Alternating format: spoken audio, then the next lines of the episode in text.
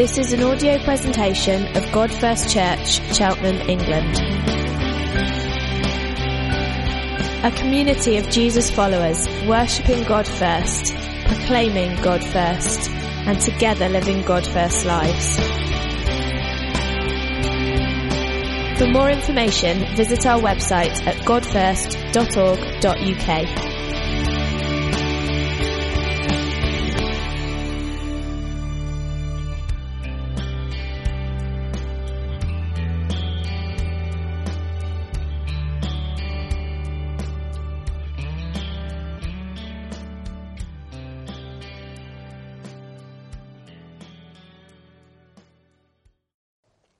So this morning I'm going to be uh, ending the series of encounters with Jesus. Uh, that we're looking at the missionary Jesus, who uh, we, we've been looking at stories in the Gospels where Jesus has gone and met someone, encountered them, and how their life has been changed because of that meeting. And this morning we're going to be uh, finishing the series by looking at uh, in John's Gospel in chapter 20. John was um, it's worth, it's worth understanding that each of the Gospels was written for a different audience. Matthew's generally understood to be written for the Jewish audience. Mark's generally understood to be written for the Romans. Uh, Luke's understood to be written for the Greek Gentile readers. John, on the other hand, he just, it's generally understood he just wanted anyone to read it. So there's no specific audience, but that means actually we should all be able to read it and get something from it this morning, which is great. Um, he didn't need an interpreter, which, which is excellent. Um, the context of the story we're going to be reading is it's on a Sunday morning. This is the Sunday morning after the Friday that Jesus was died on the, he died on the cross, he was buried in the tomb. Then the Saturday was the Sabbath, so nothing happened then. And then, then comes Sunday morning, and this is where we, where we enter the story, and we, um, we, we will find out what's going on. It should all be up on the screen? Great, excellent. Early on the first day of the week, while it was still dark, Mary Magdalene went to the tomb and saw the stone had been removed from the entrance. She came running to Simon Peter and the other disciple, the one Jesus loved, and said, They have taken the Lord out of the tomb, and we don't know where they have put him. So Peter and the other disciple started from the tomb. Both were running, but the other disciple outran Peter and reached the tomb first. He bent over and looked in at the stripes of linen, at the strips of linen lying there, but did not go in. Then Simon Peter came along behind him and went straight into the tomb. He saw the strips of linen lying there, as well as the cloth that had been wrapped around Jesus' head. The cloth was still lying in its place, separate from the linen. Finally, the other disciple who had reached the tomb first also went inside. He saw and believed. They still did not understand from Scripture that Jesus had to rise from the dead.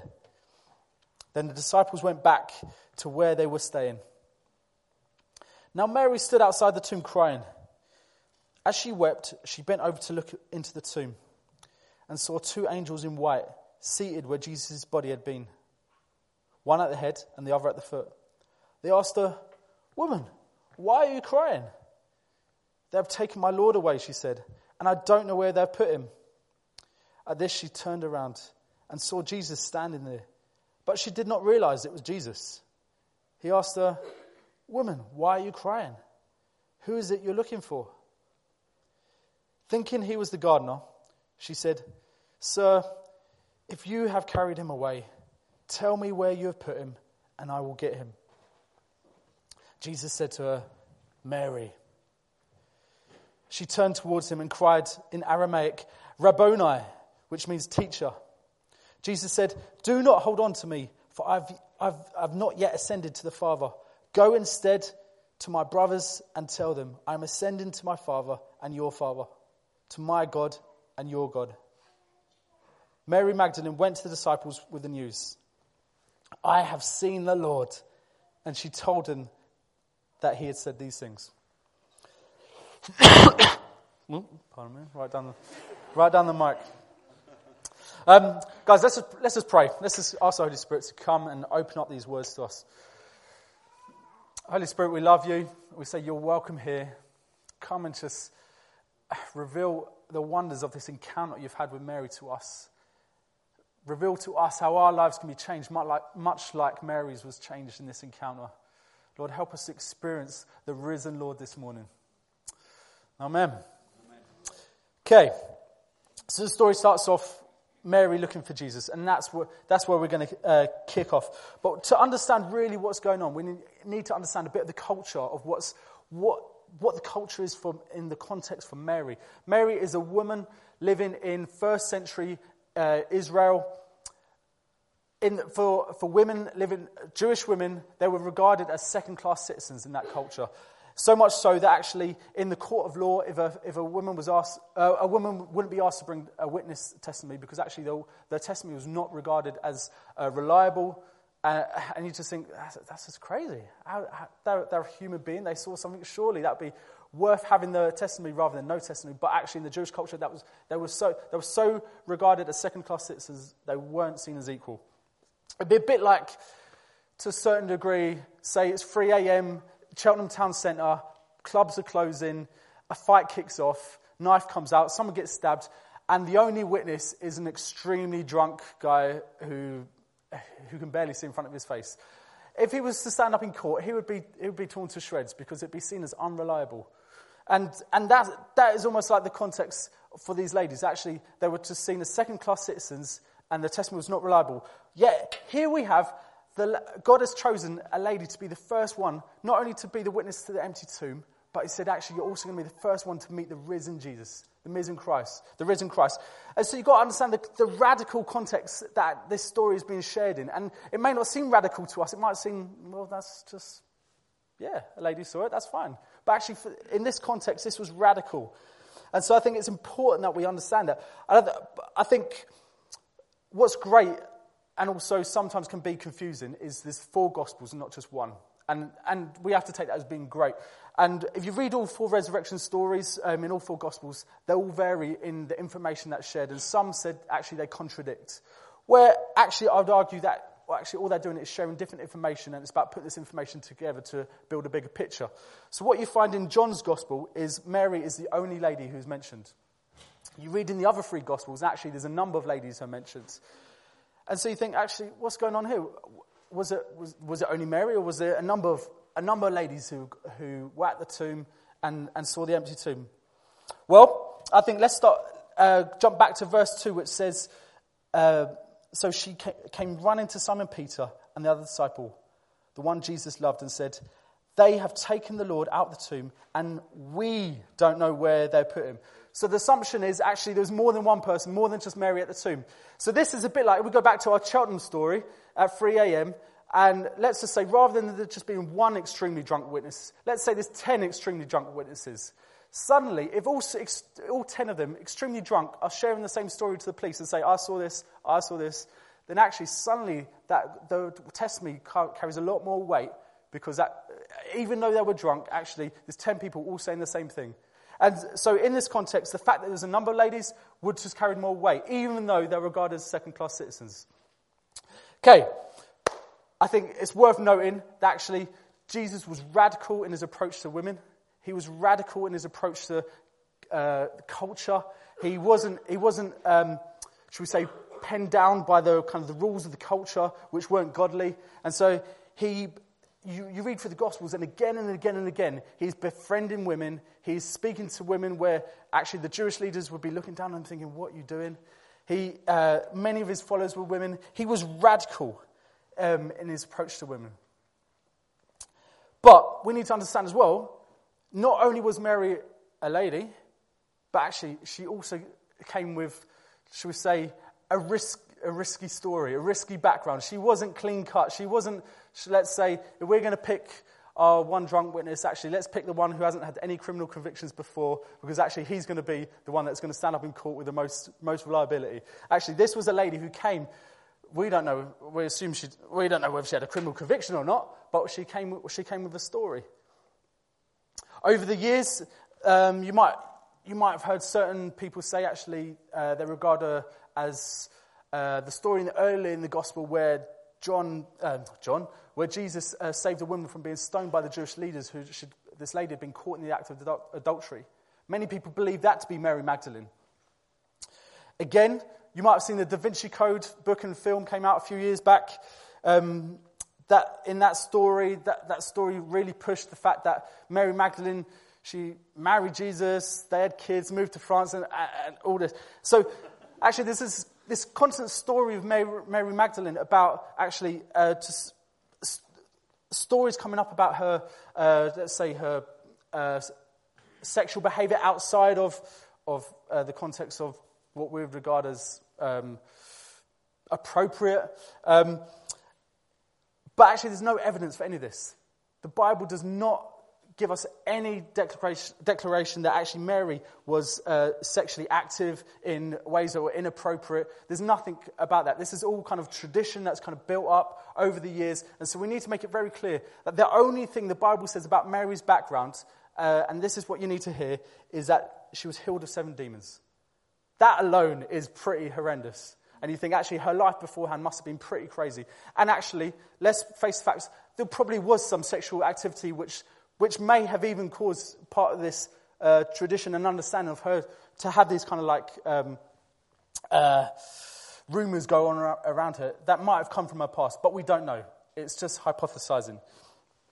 Either way, she was healed of seven demons, and so we know her life was pretty horrendous before. So she came with a background story. Um, so she was a risk. So the question is why would Jesus choose to appear to Mary before any of his disciples.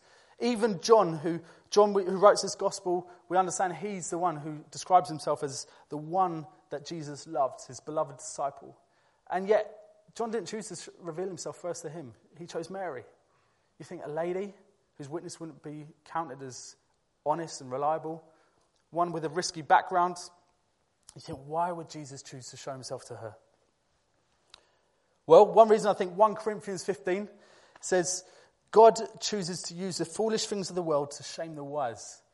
So, those of you here that think, oh, I'm never, I'm never going to amount to much, great. Because you are the people God chooses to say, yeah, I'm going to choose you to, you to show the world my glory. Because actually, we can't then boast. We can't say, oh, yeah, yeah, I'm, I'm amazing at this, I'm amazing at this. We think, actually, I'm rubbish at this, but yet God used me. And we see that again and again in the Bible. God chooses to use the, shame, uh, the foolish things of the world to shame the wise.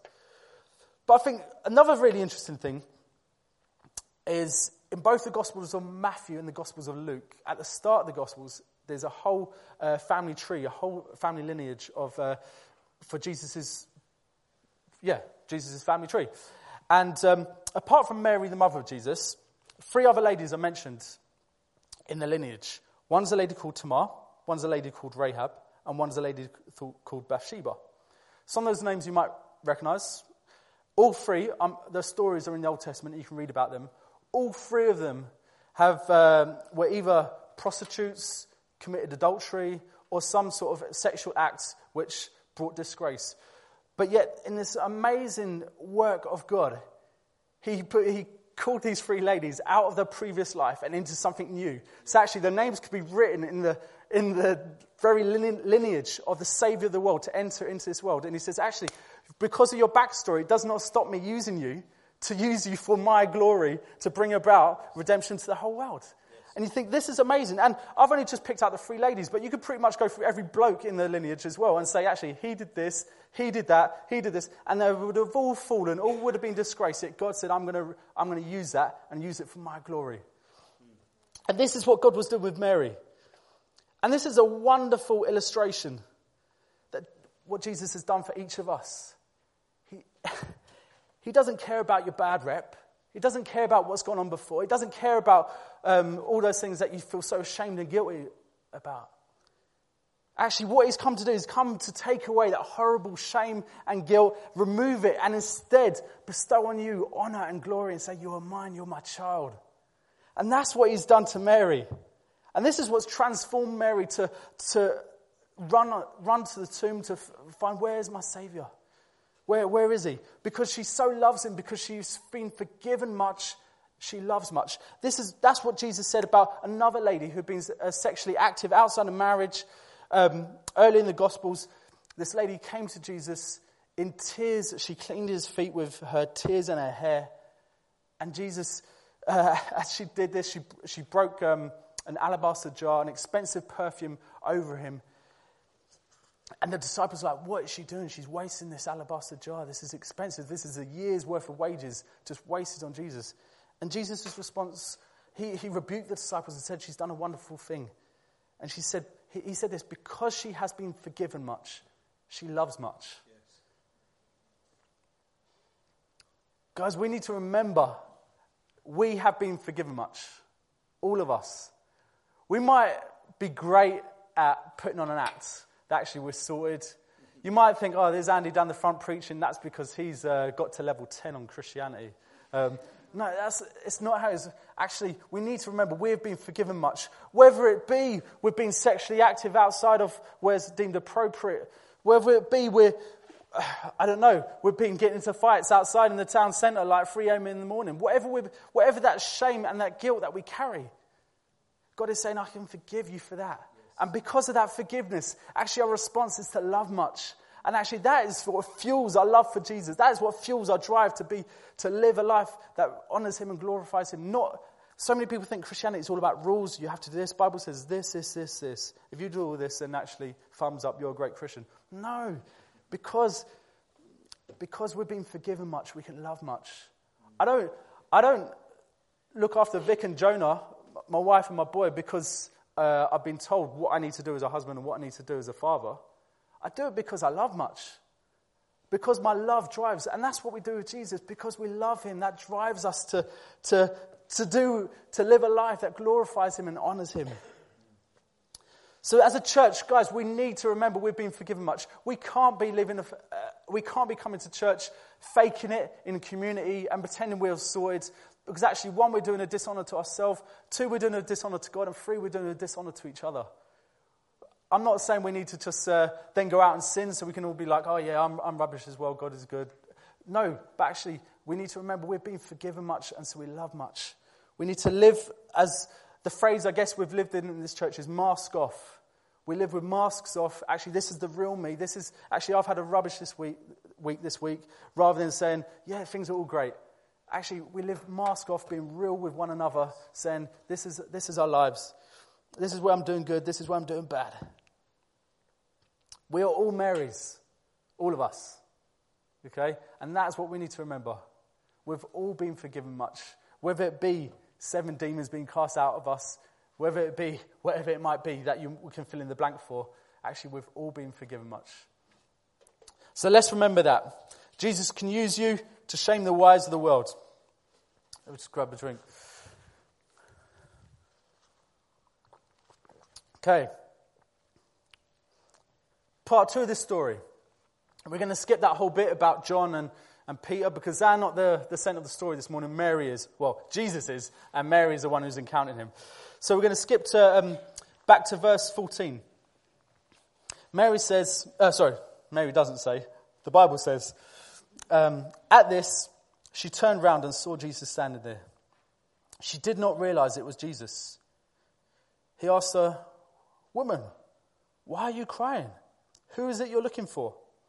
Thinking he was the gardener, she said, Sir, if you had carried him away, tell me where you, tell me where you have put him, and I will get him. And Jesus said to her, Mary. She turned towards him, towards him and cried out in Aramaic, Rabboni, which means teacher.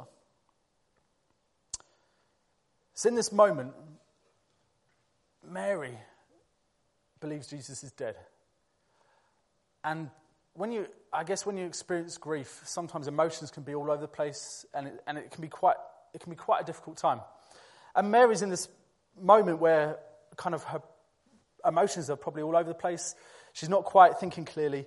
And if only she'd just maybe have stepped back and just, just processed kind of these two questions that she'd just been asked by this so appeared to be gardener, she might have actually realized what, what these questions meant. The first question, why are you crying? Actually, a, Jesus wasn't asking this question because he didn't already know the answer. It was a rhetorical question. It, it was a, almost like a mild rebuke saying, Come on, Mary, you, you don't need to cry. What are you doing? I'm alive. But probably the more prominent question here is it, who is it you're looking for? And probably the interpretation of that question is more so this was an invitation to reflect on the kind of Messiah she was expecting to find. And that's the question that Jesus throws out this morning to us all. What kind of Jesus are you looking for? Whether you already know him, or whether you don't know him yet, what kind of Jesus are you looking for this morning? What kind of Jesus are you looking for every day when you go to him? You see, in this, in this moment, Mary's view of Jesus is far too small. She's got it all wrong. You see, Mary is looking for a dead Jesus. A dead Jesus. A dead, dead Jesus. What can a dead Jesus do? Nothing. See, this, a dead Jesus is infinitely less great than what he really is as a resurrected Jesus. So the dead, dead Jesus would be found in the tomb. Resurrected, resurrected Jesus, actually, she's going to have to go looking for him because actually he's, he's not going to be in the tomb anymore. And again, this is another beautiful illustration. beautiful illustration of all our stories of those who have come to know Jesus. Mary went looking for him, but was looking in all the wrong places. And it was only when Jesus came and sought her, her out that she was able to find him. And that, and that is very much the same for all of us, actually. We might have gone to look, look for Jesus. We might have gone to look for something to complete our lives, to fill that hole, to think, actually, there must be more to life than what I'm experiencing. But it's only when Jesus comes to find us is when we experience, we can experience the risen Christ. And this is faith by grace. This isn't faith by works that we have to work really hard to achieve. I know what. Let's pray. For, let's pray five times a, a day. Let's make sure we're, uh, we've gone to enlightenment and, and climbed the mountain and, and spent 40 days on our own. Let, let's do all these things and then we'll meet God. Because that's what, that's what the world would say.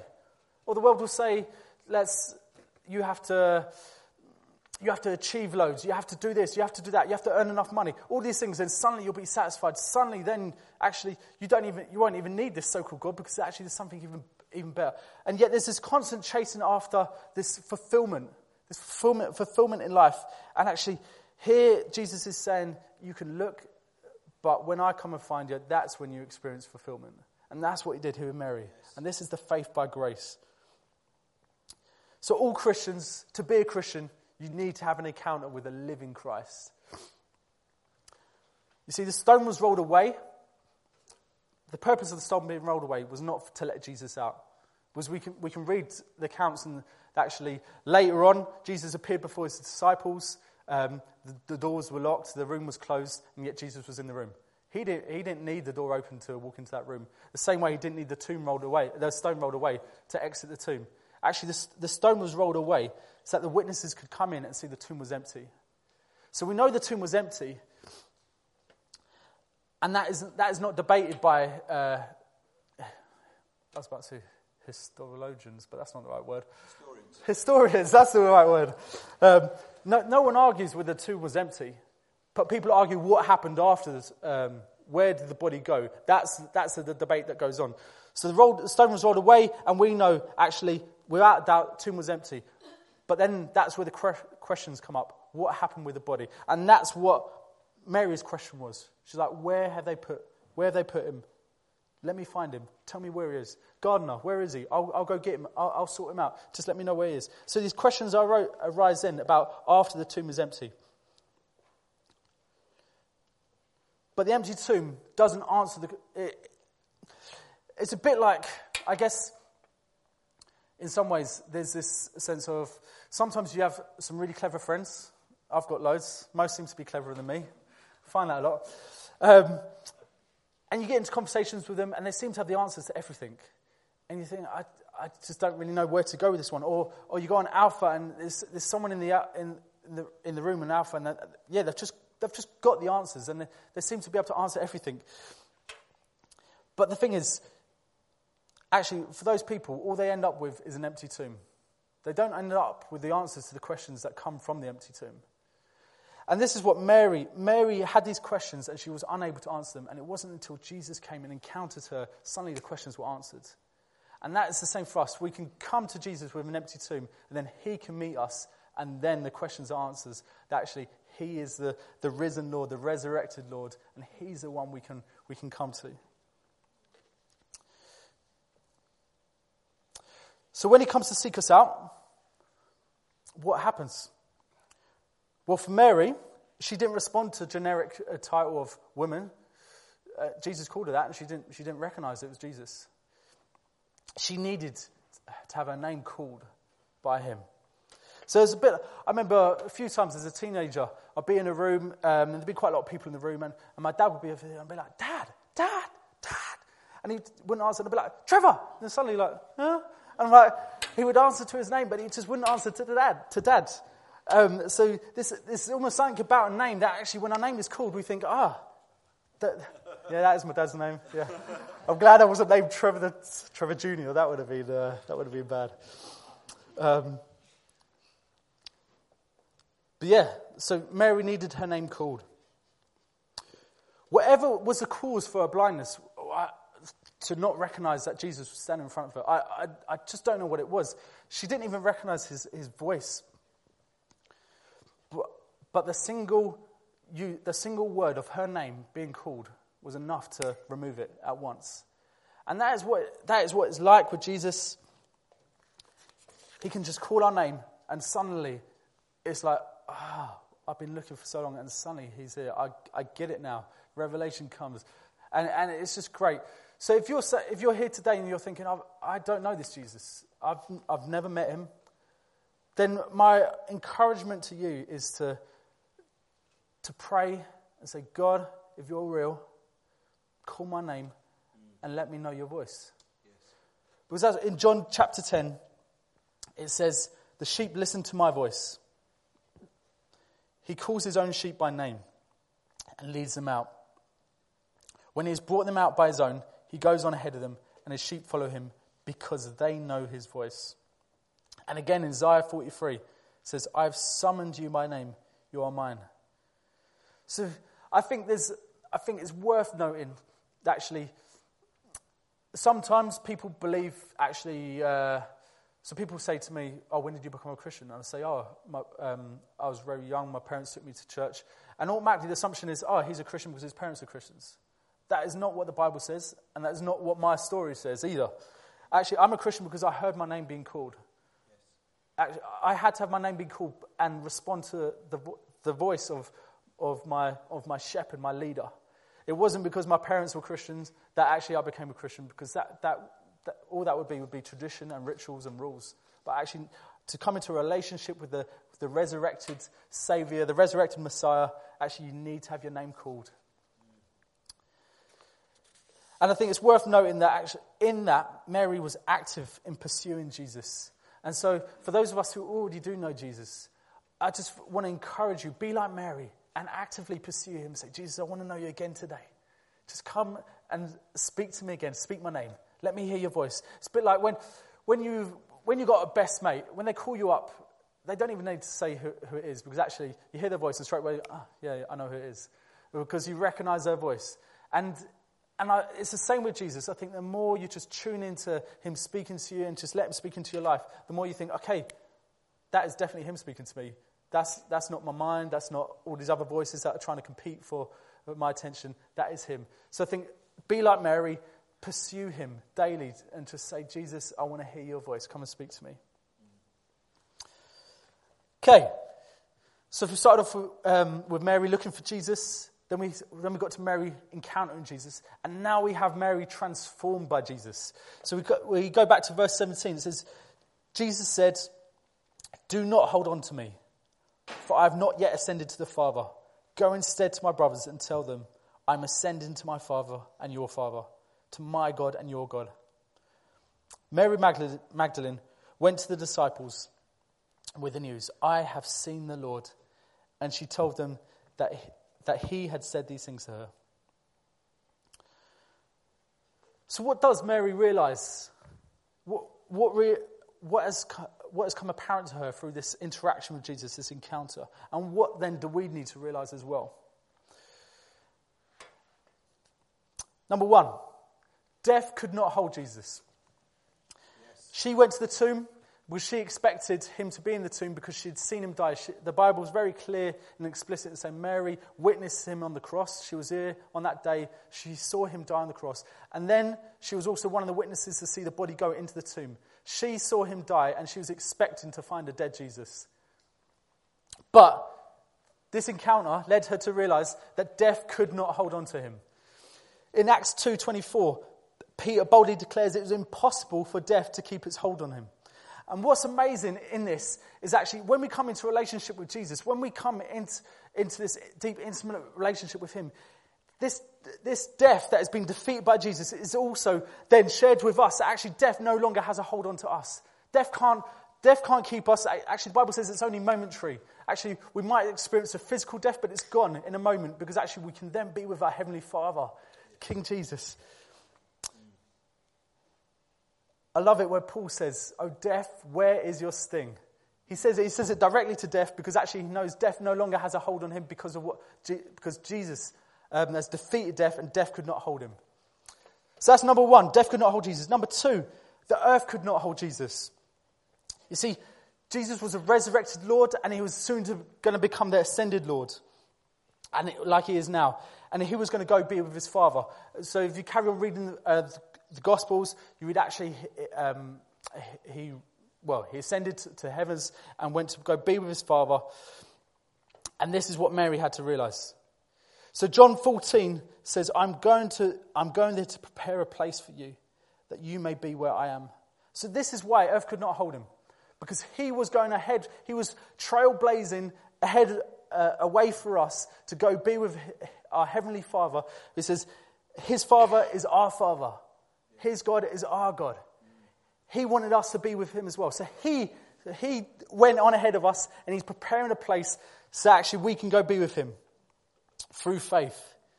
So death could not hold him, the earth could not hold him, heaven could not hold Jesus. Mary was so desperate to cling onto Jesus, but she didn't want to lose him again. A bit like when a mum loses a child, and then suddenly she finds something, and I'm never going to let you go because, because you're my baby. No, going to sing that song.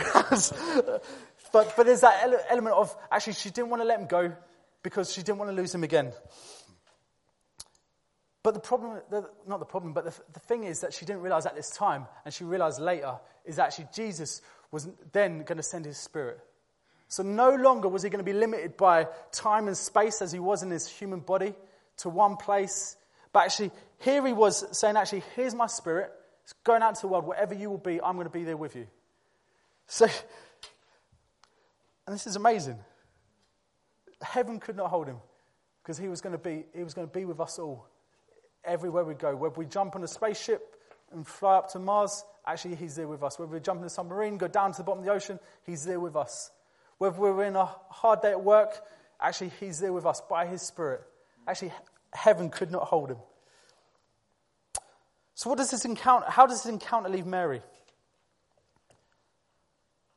How does she respond? Well, number four, Mary could not hold on to Jesus. You see, Mary had been so impacted by this moment, by meeting the risen Christ, by hearing a name called, by experiencing the forgiveness that she had, he, she had received, that actually she had to go and tell others. Jesus asked her to do it. He said, Go and tell my brothers. So she went and did that.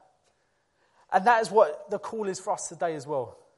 It says, it's so much more comfortable to just to hold on to Jesus. Oh, it's so nice having a relationship with Jesus. But Jesus says, No, I've forgiven you loads. Love, and so you can go and love the world. You can love me, you can love the world. Actually, go and share this great news with others. That actually death no longer has power. People don't need to be afraid of death because actually I've defeated that. That actually now I'm seated at the right hand of the Father. That actually they can come and worship the living, the living God, the living King. Go and tell them that, that they will never be alone because my spirit goes with them wherever they might be. Mary, this is, this is what I've called you to do. And this is what she went and did. And this is what Jesus is calling us today. To actually don't hold on to this too tightly. Don't hold on to Jesus too tightly. Go and share him out. Say, actually, there's enough of him to go out. Just go sh- share it with your friends, share it with your family, share it with your work colleagues, share it with your neighbors. This is what the call Jesus is asking Mary to do, and he asks us to do. He says, Because you're forgiven much, love much. Because I called you by name. Now go and share this with others. So, I just want to get you all to stand. Um, Andrew and Helen. Andrew and Helen, you around? Yeah.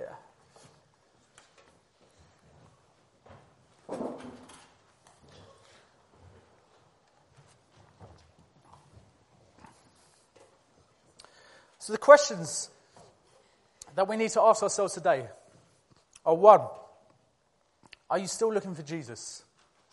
Are you here this morning thinking, I do not know this Jesus they keep talking about? I do not know this Jesus they seem so excited about. I do not know this Jesus that they seem to want to sing about. Why do they do that?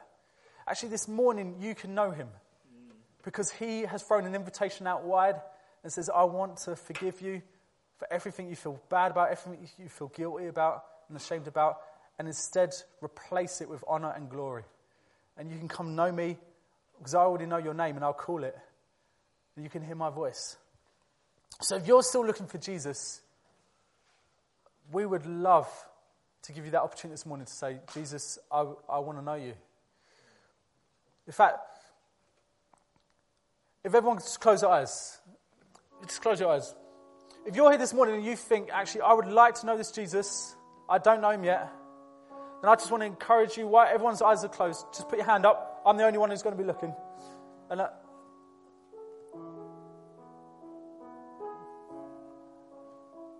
as Jesus is calling your name this morning, and sometimes it's just about you saying, actually, open my ears that I can hear that, hear my name being called.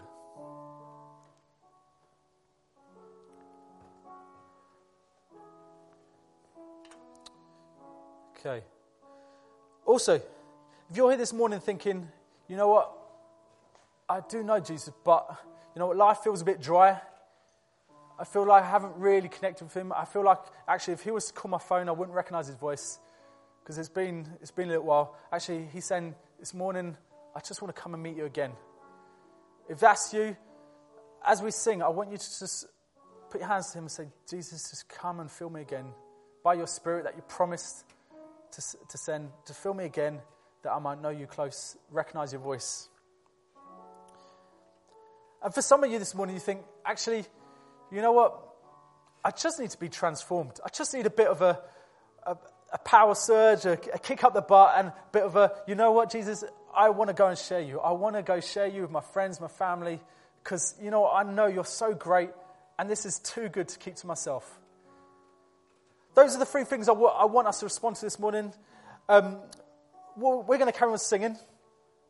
And while we're singing, I want you to speak to him. And if one of these resonates with you, to say, Jesus, come and hear my prayer. Um, let's worship, and uh, we'll, we'll give another opportunity to pray.